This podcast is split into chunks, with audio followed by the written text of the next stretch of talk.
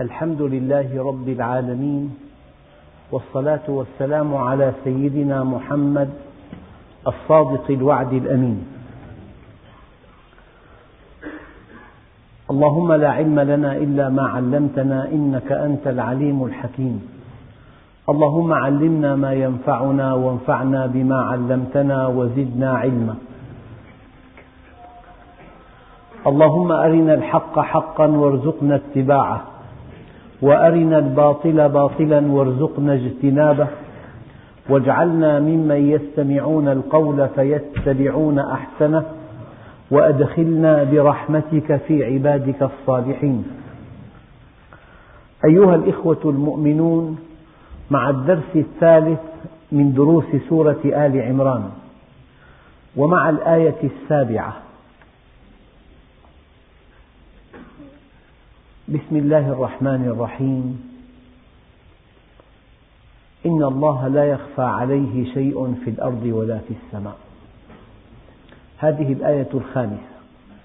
إن الله لا يخفى عليه شيء في الأرض ولا في السماء.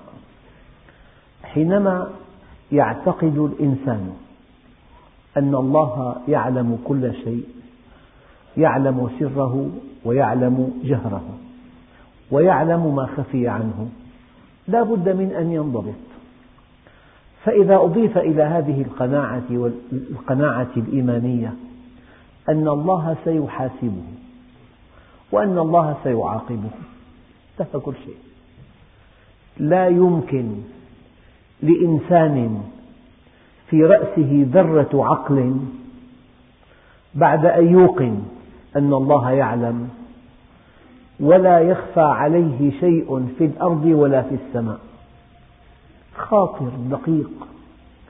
خاطر مر سريعا. يعلمه الله. يحول بين المرء وقلبه.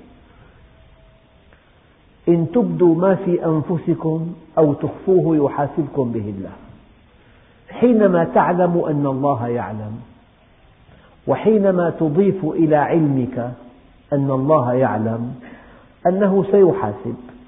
فوربك لنسألنهم أجمعين عما كانوا يعملون. وحينما تضيف إلى علمك أن الله سيعاقب يوم القيامة أو في الدنيا يعلم وسيحاسب وسيعاقب. لا يمكن أن تجترئ على معصيته أبدا لأنك في الدنيا. حينما تركب مركبة وترى الإشارة حمراء وترى من يقف على هذه الإشارة ليضبط المخالفين وأنت لا تقوى على رد عقوبة صارمة لا بد من أن تتقيد بقواعد السير لأنك تعلم أن واضع القانون يطوله يطولك علمه وتطولك قدرته. يطولك علمه وتطولك قدرته. إذا لا بد من أن تستقيم على أمره فكلمة لا تخفى عليه خافية. إن الله لا يخفى عليه شيء في الأرض ولا في السماء. خير أعظم أو خير إيمان المرء أن يعلم أن الله معه حيث كان. يعني أعلى درجة من درجات الإيمان أن تعبد الله كأنك تراه. فإن لم تكن تراه فإنه يراك. أن تعلم أن الله معك حيثما كنت. أن تشعر أن الله مطلع عليك ناظر إليك مطلع على قلبك. يعلم كل الخفايا يعلم كل الخواطر. هذا الإيمان وحده يدعوك إلى أن تستقيم على أمر الله. إن الله لا يخفى عليه شيء في الأرض ولا في السماء. أما حينما تغش إنسانا وتحتال على إنسان وتأكل مال إنسان وتعتدي على عرض فلان وكأن الله لا يعلم فهذا هو الجهل بعينه. هل تصدقون أن في آية قرآنية ربنا عز وجل جعل حكمة الحج الذي هو من أرقى الفرائض قال لتعلموا أن الله يعلم. لتعلموا أن الله يعلم. حينما تعلم أن الله يعلم لا بد من أن تلتزموا أمره ونهيه. الآن حينما لا تلتزم حينما لا تطيع حينما لا تخضع حينما تخالف حينما تعصي اعتقد اعتقادا جازما أنه بسبب ضعف إيمانك في أن الله يعلم. أنت لست مع خالق الكون مع إنسان من مثلك مع إنسان من بني جلدتك مع إنسان لا يقوى عليك في كل شيء في شيء واحد. حينما توقن أن علمه يطولك وأن قدرته تطولك تستقيم على أمره. يعني كيف يقول الله عز وجل؟ الله الذي خلق سبع سماوات ومن الأرض مثلهن يتنزل الأمر بينهن. دقق الله الذي خلق سبع سماوات ومن الأرض مثلهن يتنزل الأمر بينهن لتعلموا. الإيمان علم. لو كنا نسمع أو نعقل ما كنا في أصحاب السعير.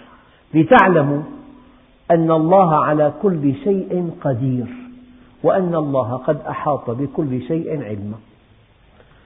الله عز وجل كما قال النبي عليه الصلاة والسلام إن لله تسعة وتسعين اسما من أحصاها دخل الجنة. هنا اسمان فقط. لتعلموا أن الله على كل شيء قدير وأن الله قد أحاط بكل شيء علما. مثل السير واضح جدا. تركب مركبة الإشارة حمراء الشرطي واقف والضابط واقف في دراجة وسيارة وأنت مواطن عادي. لا يمكن أن تتجاوز هذه الإشارة إلا في حالتين. في وقت لا يطولك علم واضع القانون الساعة ثلاثة بالليل. تمشي أو إذا كنت أقوى من واضع القانون. في إحدى هاتين الحالتين تتجاوز. أما إن كنت إن أيقنت أن علمه يطولك وأن قدرته تطولك لا يمكن أن تعصيه. مع إنسان مع إنسان ضعيف من بني جلدتك لكنه يقوى عليك في زاوية ضيقة تستقيم على أمره. فكيف بخالق الكون؟ الذي يحتاجه كل شيء في كل شيء. الشبكية بيده ضغط العين بيده دسام القلب بيده شريان القلب بيده عمل الكليتين بيده الخلايا نمو الخلايا سيولة الدم كله بيده. كل أجهزتك وأعضائك وأنسجتك وسمعك وبصرك بيده. ومن حولك ومن فوقك ومن دونك وزوجتك وأولادك ورزقك وراحتك النفسية وانقباضك النفسي. كل شيء بيده. يحتاجه كل شيء في كل شيء. فكيف تعصي الإله؟ تعصي الإله وأنت تظهر حبه. ذاك لعمري في القياس شنيع. لو كان حبك صادقا لأطعته. إن المحب لمن يحب يطيع إذا إن الله لا يخفى عليه شيء في الأرض ولا في السماء. وأنت في غرفتك. النافذة مفتوحة.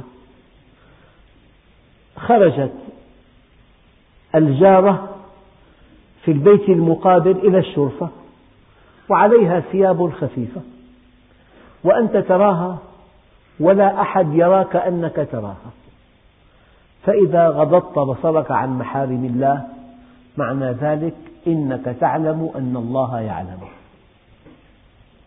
مثل آخر طبيب يعالج امرأة ينظر إلى موضع المرض فإذا اختلس نظرة إلى مكان آخر ليس في الأرض كلها جهة تستطيع أن تضبط مخالفته. امرأة ممددة أمامه يعالجها. شكت له من مكان فنظر إلى مكان. من الذي يطلع عليه؟ الله جل وعلا. يعلم خائنة الأعين وما تخفي الصدور. ما تقوله وما لا تقوله. ما تعلنه وما لا تعلنه. ما توهم الناس به وما لا توهم وما لا توهم الناس به في علمه ومكروا مكرهم وعند الله مكرهم وإن كان مكرهم لتزول منه الجبال لتعلموا أن الله يعلم. خلق الكون كله من أجل أن تعلموا أن الله على كل شيء قدير وأن الله قد أحاط بكل شيء علما. اختار من بين أسمائه كلها اسمين. اسم القدير واسم العليم. كلام دقيق حينما توقن أن علمه يطولك وأن قدرته تطولك لا يمكن أن تعصي أمره. سألني أخ إن هؤلاء العصاة ما بالهم؟ هم مؤمنون. قلت له تصور دائرة كبيرة جدا. كل من قال ولو بلسانه. الله خلق السماوات والأرض داخل الدائرة. وقد يكون زانيا وقد يكون شارب خمر وقد يكون آكل مال حرام وقد يكون معتديا. كل إنسان أقر أن لهذا الكون إلها إيمان لكن هذا الإيمان لا ينجي صاحبه إطلاقا. ولئن سألتهم من خلق السماوات والأرض ليقولن الله. قل فأنى تؤفكون.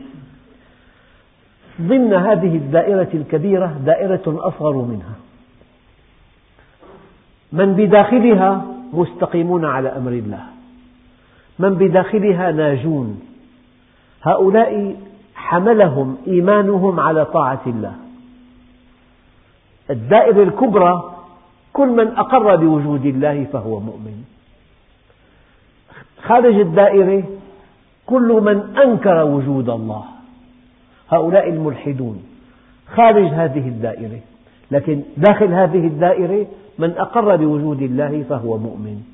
لكن إيمانه لا ينجيه لا من عذاب الدنيا ولا من عذاب الآخرة. وهذا شأن عامة المسلمين. لا يقيمون الإسلام في بيوتهم. قد يكون دخلهم حرام وإنفاقهم حرام. لا يتورعون. يختلطون يفعلون ما يحلو لهم كما قال عليه الصلاة والسلام والعاجز من أتبع نفسه هواها ويتمنى على الله الأماني. أما من في, الدائرة الثانية هؤلاء الملتزمون هؤلاء الوقافون عند حدود الله هؤلاء الذين طبقوا منهج الله هؤلاء الذين التزموا هؤلاء نفعهم إيمانهم. هؤلاء حملهم إيمانهم على, على أن يستقيموا. أين يقع إبليس؟ ضمن الدائرة الكبيرة. ألم يقل ربي فبعزتك؟ آمن به ربا وآمن به عزيزا. ألم يقل خلقتني؟ آمن به خالقا. ألم يقل فأنظرني؟ آمن باليوم الآخر. لكن إيمانه ما قدم ولا أخر. أما من كان ضمن الدائرة الثانية هؤلاء الذين نفعهم إيمانهم وحملهم على طاعة الله. ومركز هذه الدائرة هم الأنبياء المعصومون. ففي إنسان خارج الدائرة الكبرى ملحد.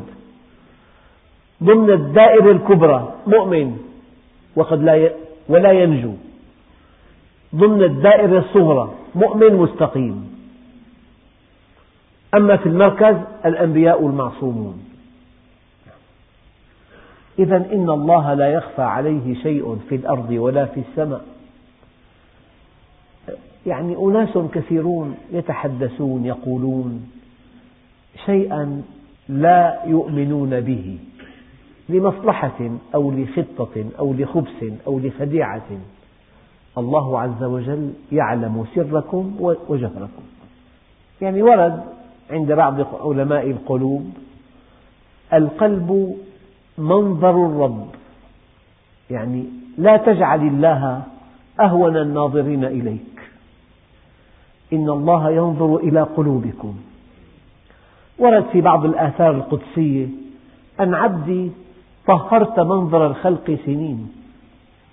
الإنسان يطلي بيته بجدد أساس بيته يرتدي ثياب جميلة يغسل مركبته يحسن مدخل بيته. طهرت منظر الخلق سنين. أفلا طهرت منظري ساعة؟ والقلب منظر الرب. إن الله مطلع عليك. أما يستحي الإنسان أن يتآمر على أخيه؟ كفى بها خيانة أن تحدث أخاك بحديث. هو لك به مصدق وأنت له به كاذب. القلب في غش أحيانا في مكر في خداع في مؤامرة في احتقار في كبر في استعلاء. من كان في قلبه مثقال ذرة من كبر هذا هالك. مثقال ذرة. إني أنا كنت أضرب هذا المثل عندك كيلو لبن وجاءك خمسة عشرين ضيف. يمكن أن تضيف لهذا الكيلو خمسة كيلو ماء. وأن تقدمه شراب. أما إذا وضعت بالقطارة قطرة نفط واحدة هل بإمكانك أن تشربه؟ قطرة نفط واحدة تفسد هذا اللبن بينما خمسة أمثاله ماء لا يفسد يمدد. لذلك الكبر خطير جدا. وأساسا هناك معصيتان معصية الغلبة ومعصية الكبر. معصية الغلبة يسهل أن تتوب منها لكن معصية الكبر يصعب أن تتوب منها. هذه معصية إبليس. ما كنت لأسجد لبشر خلقته من طين. أما الإنسان يغلب أحيانا فيستغفر فيجد الله توابا رحيما. إذا إن الله لا يخفى عليه شيء في الأرض ولا في السماء هو الذي يصوركم في الأرحام كيف يشاء. يعني في اللقاء الزوجي خمسمئة مليون حوين. خمسمئة مليون. تحتاج البويضة إلى حوين واحد. يدخل. وفي آلية دقيقة جدا. البويضة الحوين في برأسه مادة نبيلة. هذه المادة النبيلة مغلفة بغشاء رقيق.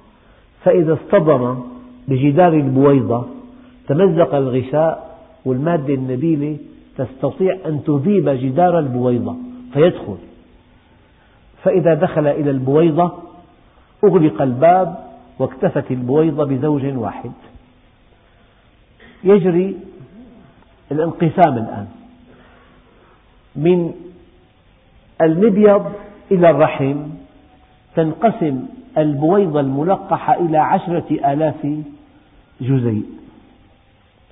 وفي الرحم تغرس وتبدأ بالنمو. طيب هذه النطفة في فيها مورثات. بعضهم قال بعضهم قال خمسة آلاف مليون. سمعت مليون. سمعت على كل ليس أقل من مليون.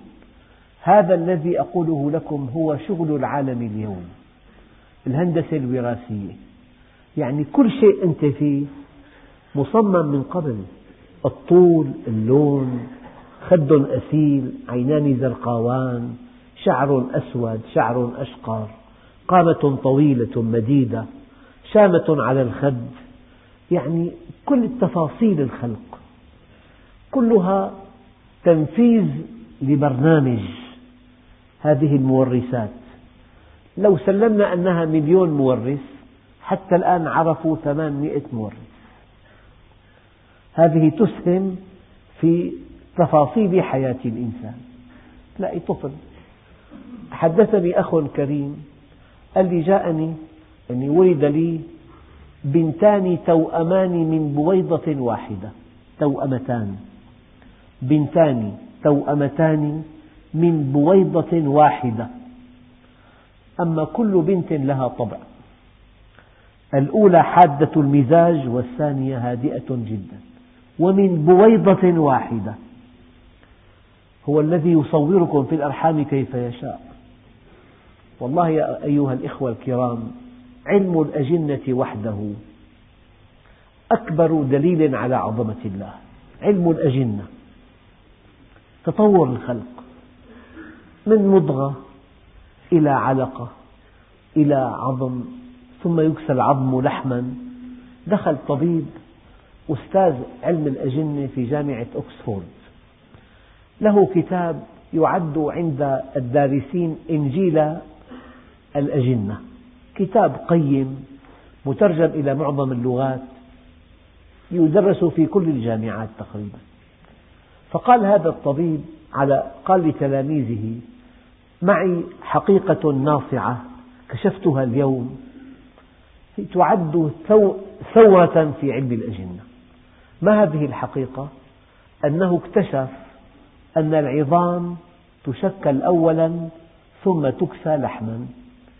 وهو لعشرين عام سابقة يعتقد أن العظام تلي تخلق العضلات. فقام طالب مسلم في هذه الجامعة. قال هذه حقيقة في كتاب المسلمين. فالأستاذ صعق ولم يصدق. في اليوم التالي جاءه بكتاب بقرآن كريم مع تفسيره. أطلعه على الآية. فكسونا العظام لحما ثم أنشأناه خلقا آخر. فتبارك الله أحسن الخالقين. يعني قضية تشكل الجنين بالرحم والأطوار التي يمر بها من مضغة إلى علقة إلى إلى نطفة مخلقة وغير مخلقة إلى عظم إلى لحم إلى أجهزة إلى دماغ شيء لا يصدق يعني قبل تسعة أشهر نقطة ماء بعد تسعة أشهر طفل يأكل ويشرب ويتحرك ويرى ويسمع وينام وفي دماغ وفي أعصاب وفي معدة وأمعاء وكبد وقلب وكبد وأذنان ولسان. هذا كله من خلق الله عز وجل. هو الذي يصوركم في الأرحام كيف يشاء. لا إله إلا هو العزيز الحكيم. إنسان طويل إنسان قصير إنسان لونه فاتح إنسان لونه داكن. إنسان عصبي المزاج إنسان هادئ الطبع إنسان يتقد ذكاء إنسان محدود يصوركم في الأرحام كيف يشاء. لا إله إلا هو العزيز الحكيم.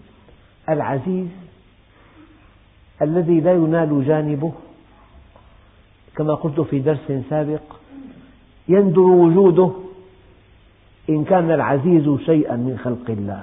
يندر وجوده. وإن كان اسما لله واحد لا شريك له. إن كان صفة لمخلوقات الله الشيء العزيز تشتد الحاجة إليه. وإن كان اسما لله يحتاجه كل شيء في كل شيء. والعزيز إذا كان صفة لغير الله يعني يصعب الوصول إليه. أما إذا كان اسما لله يستحيل أن تحيط به. الحكيم يضع كل شيء في مكانه الصحيح. كل شيء وقع. لو أنه وقع بخلاف ما وقع لكان نقصا في حكمة الله. ولكان الله ملوما فليس في الإمكان أبدع منك ثم يقول الله عز وجل هو الذي أنزل عليك الكتاب منه آيات محكمات هن أم الكتاب. بعضهم قال الآيات المحكمات هي الآيات الواضحات وبالتعبير الأصولي هي الآيات قطعية الدلالة لا تحتمل معنيين. ومن رحمة الله بنا أن كل الآيات المتعلقة بسعادتنا أو شقائنا الآيات المتعلقة بالأساسيات. شيء يعد فرضا لسلامتنا وسعادتنا. تغطيه آية محكمة. وشيء إن فعلناه كان دمارا لنا في الدنيا والآخرة. تغطيه آية محكمة. يعني آية واضحة. آية قطعية الدلالة. السارق والسارقة فاقطعوا أيديهما. إن الصلاة كانت على المؤمنين كتابا موقوتا. يا أيها الذين آمنوا كتب عليكم الصيام كما كتب على الذين من قبلكم. أية قضية أساسية في سلامتنا وسعادتنا وهي أساسية في دمارنا وشقائنا مغطاة بآية محكمة أي آية واضحة الدلالة قطعية المعنى. لا شك فيها. أعط فلانا ألفا وخمسمائة ليرة. لا تحتاج مفسر ولا موضح ولا إنسان تستشيره في المعنى. واضحة. أعط فلانا ألفا وخمسمائة ليرة. هذا نص واضح. قطعية الدلالة. قطعي الدلالة. أما لو قلت لك أعط فلانا ألفا ألف درهم ونصفه. هي آية متشابهة. يا ترى الضمير يعود على الألف يعني ألف وخمسمائة درهم أم يعود على الدرهم ألف ونصف؟ هذه آية متشابهة يعني يمكن أن تؤول بألف وخمسمائة إذا أعدنا الضمير على الألف ويمكن أن تؤول بألف ونصف درهم إذا أعدنا الضمير على الدرهم. هذه آية متشابهة يعني ظنية الدلالة. الآيات ظنية الدلالة وكذلك الأحاديث تغطي المتغيرات في حياة الإنسان المتغيرات. في بحياتنا ثوابت وفي متغيرات. فالثوابت ما تقوم عليه سعادتنا وما يهددنا بالشقاء الدنيوي والأبدي. هي ثوابت. يعني إنسان أكل ولم يطعم أمه التي أنجبته. من دون تعليم من دون توجيه من دون أن تستمع إلى خطة عن بر الوالدين هذا شيء تعرفه بالفطرة. ومغطى بنص قطعي الدلالة. فكل جريمة تهلك الإنسان محرمة بنص قطعي الدلالة. أما في متغيرات الله عز وجل قال أقيموا الصلاة وآتوا الزكاة. آتوا الزكاة. يا ربي نؤتيها مالا؟ أم نؤتيها طحينا؟ أم نؤتيها تمرا؟ أم قمحا؟ كيف نؤتيها؟ يحتمل أن تؤديها مالا؟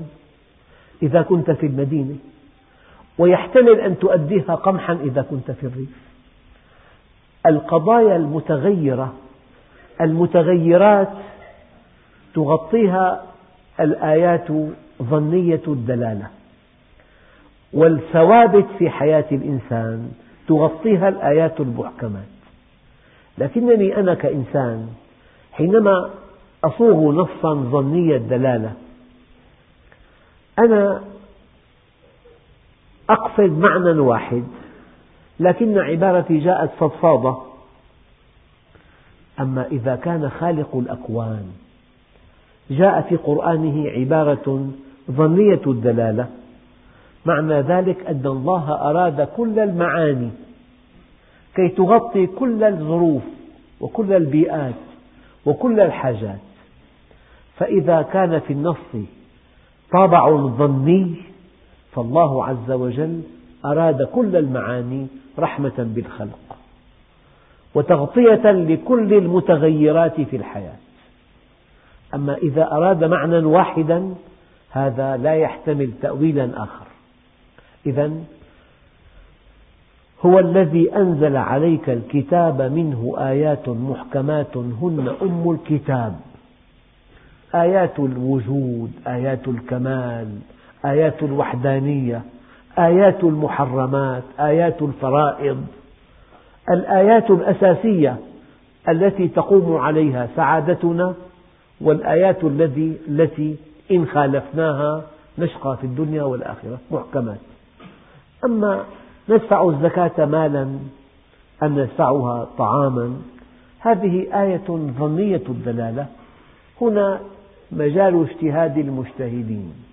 في معنى آخر أن الآيات المحكمات هن الآيات التي تعد أصول الكتاب وأن الآيات المتشابهات هي الآيات التي تعد فروعا للكتاب في أصول وفي فروع.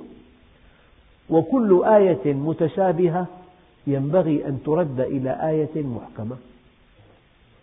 أرجو الله عز وجل أن يمكنني من توضيح هذه الحقيقة. أنا أقول الخبز مادة خطيرة. شو خطيرة؟ كلمة خطيرة يعني قنبلة تنفجر. أم مادة أساسية الخبز مادة خطيرة. القمح مادة خطيرة في حياة الإنسان. ثم أقول بعد حين القمح مادة أساسية. أساسية محكمة خطيرة متشابهة. القاعدة الأصولية أن كل آية متشابهة أو أن الآيات المتشابهة مهما كثرت تحمل على الآيات المحكمة مهما قلت. قاعدة أساسية. يعني وقال الذين أشركوا لو شاء الله ما أشركنا ولا آباؤنا ولا حرمنا من شيء. كذلك كذب الذين من قبلهم حتى ذاقوا بأسنا. قل هل عندكم من علم فتخرجوه لنا؟ إن تتبعون إلا الظن وإن أنتم إلا تخرصون. هذه الآية أصل وواضحة ومحكمة في أن الإنسان مخير لا مسير. تأتي آية ثانية. يضل من يشاء ويهدي من يشاء. فالآيات المتشابهات مهما كثرت تحمل على الآيات المحكمة مهما قلت. أي قاعدة أصولية.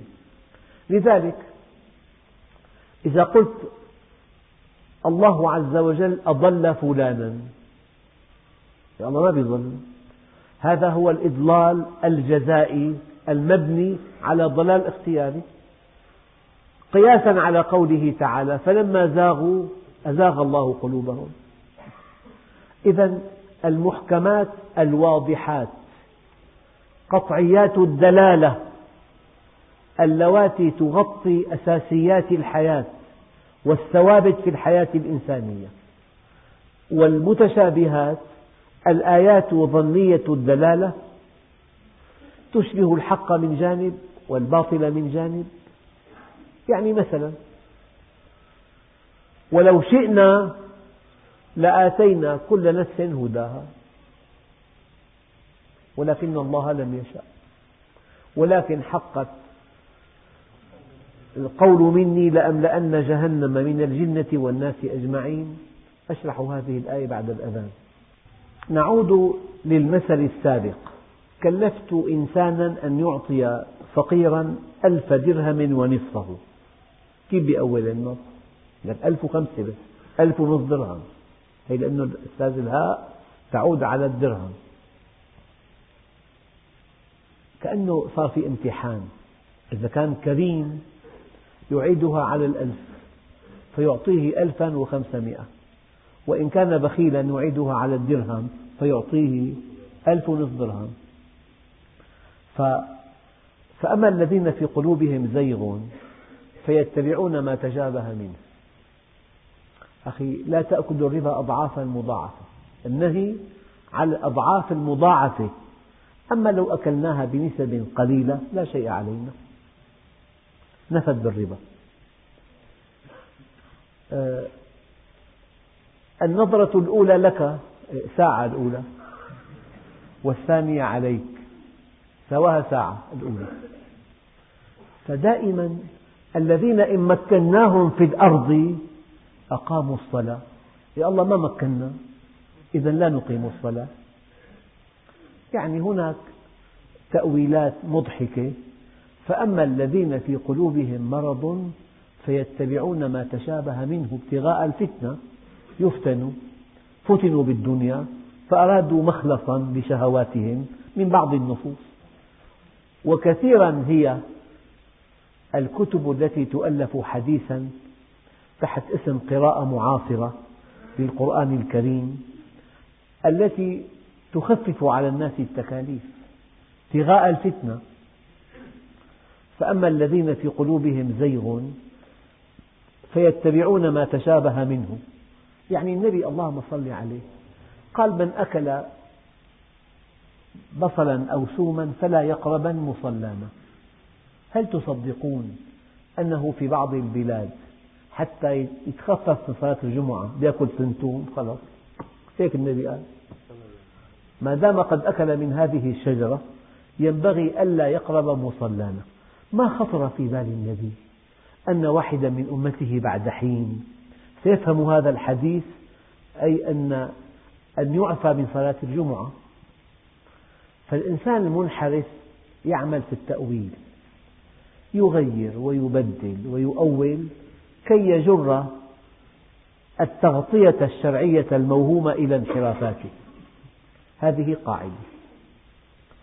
فأما الذين في قلوبهم زيغ فيتبعون ما تشابه منه ابتغاء الفتنة ما معنى التأويل؟ العلماء فرقوا بين التفسير والتأويل. يعني الإنسان حينما يخطر في باله فكرة يعبر عنها فأن تعيد النص إلى أصله الفكري هذا تأويل. يعني الله عز وجل قال ولو شئنا لآتينا كل نفس هداها ولكن يعني الله عز وجل خلقك, خلقك مخيرا حملك الأمانة هيأ لك سعادة أبدية. خلقك لجنة عرضها السماوات والأرض. لو شاء أن يجبرك على الهدى لأجبرك لكن عندئذ لا تسعد. لو, لو أنني مجبر أحدا على شيء لما أجبرتكم إلا على الهدى. ولكن الهدى القصري لا يسعد. ولو شئنا لآتينا كل نفس هداها. تعني هذه الآية أن الله لو أراد أن يجعل كل العباد مؤمنين إيمانا قسريا لفعل الآن بلد عم يساوي كله استقامة قسرية. عن طريق المراقبة. تدخل إلى سوق كبير جدا في بألوف الملايين. خمس موظفين على الباب. أية سلعة إن لم تدفع ثمنها تعطي صوتا. من هو المستقيم؟ في بلاد كثيرة مع التطور التكنولوجي أجبر الإنسان على الاستقامة. أما هذه الاستقامة التي أجبر عليها لا قيمة لها إطلاقا ولا ترقى بالإنسان كما أنها لا تسعده. فالآيات المحكمات تغطي الثوابت في الإنسان. المتشابهات تغطي المتغيرات لكن المنافقين ومن كان في قلبه مرض يتبعون ما تشابه منه ابتغاء الفتنة وابتغاء تأويله. يقول لك يهدي من يشاء ويضل من يشاء. الله مو كاتب الهداية الله عز وجل هداك. ينتظر أن تستجيب له. أما من يشاء لها معنى آخر في آيات أخرى. إن الله لا يهدي القوم الكافرين لا يهدي القوم الضالين لا يهدي القوم الظالمين. لا يهدي القوم الكاذبين. فالله أوجز بمكان وفصل بمكان. وما يعلم تأويله إلا الله. هنا في شيء ثاني لا بد من ذكره. من معاني الآيات المحكمات والمتشابهات. القرآن كله آيات محكمات. إلا بعض الآيات التي لا تزيد على عدد أصابع اليد. هذه الآيات متعلقة بذات الله. يعني وجاء ربك. وين كان؟ استوى على العرش. يد الله فوق أيديهم. تعلم ما في نفسي ولا أعلم ما في نفسك. كل شيء هالك إلا وجهه وجه نفس يد سمع بصر جاء. بضع آيات لا تزيد على عدد أصابع اليد. سماها العلماء آيات متشابهات. هذه متعلقة بذات الله. أكمل موقف أن نوكل أمر معناها إلى الله. عشر آيات ليس أكثر. وبعضهم أولها تأويلا يتناسب مع كمال الله. فقالوا جاء وجاء ربك أي جاء أمره. يد الله فوق أيديهم أي قدرته. إن الله سميع عليم أي علمه. وجهه ذاته نفسه ذاته إلى آخره. فالآيات المحدودة المتعلقة بذات الله يمكن أن تسمى آيات متشابهات. فإذا لم نؤولها واكتفينا وفوضنا إلى الله تأويلها نكون قد سلمنا. وإذا اجتهدنا بتأويل يليق بكمال الله نكون قد وفقنا. أما أن نشبه الله عز وجل ببعض خلقه هذا كلام غير مقبول. إما الذين أنكروا ضلوا الذين أنكروها ضلوا والذين جسدوها ضلوا. لكن الذين فوضوا كانوا أكمل الناس والذين أولوا كانوا قد وفقوا. نعم. هذا معنى آخر للمحكمات والمتشابهات. وما يعلم تأويله إذا الآيات محكمات إلا الله والراسخون في العلم. نقف عند العلم. أما إن كانت الآيات متشابهات متعلقة بذات الله وما يعلم تأويله إلا الله. نقف هنا. نقف عند كلمة الله إن كانت الآيات متعلقة بذات الله. ونقف عند كلمة والراسخون في العلم إذا كانت الآيات متعلقة بالأحكام الشرعية وقصص الأنبياء السابقين وما إلى ذلك. يقولون هؤلاء العلماء الراسخون آمنا به كل من عند ربنا وما يذكر إلا أولو الألباب. على كل أيها الإخوة يعني القرآن الكريم يحتاج إلى تقوى لأن الله عز وجل يقول من بعض معاني هذه الآية لا يمسه إلا المطهرون. فإذا كنت طاهر القلب موحدا مستقيما يعني أعانك الله على فهم كلامه وإلا المنحرف يقع في فتنة المتشابهات. وبالمناسبة ما من فرقة ضالة إلا اعتمدت على معنى من معاني المتشابهات التي ما أرادها الله عز وجل. اعتمدت على معنى من معاني المتشابهات. الآيات المتشابهات فيها نوع من الامتحان للإنسان. أما المؤمنون الصادقون يقولون آمنا به كل من عند ربنا وما يذكر إلا أولو الألباب. ربنا لا تزغ قلوبنا بعد إذ هديتنا وهب لنا من لدنك رحمة إنك أنت الوهاب. والحمد لله رب العالمين.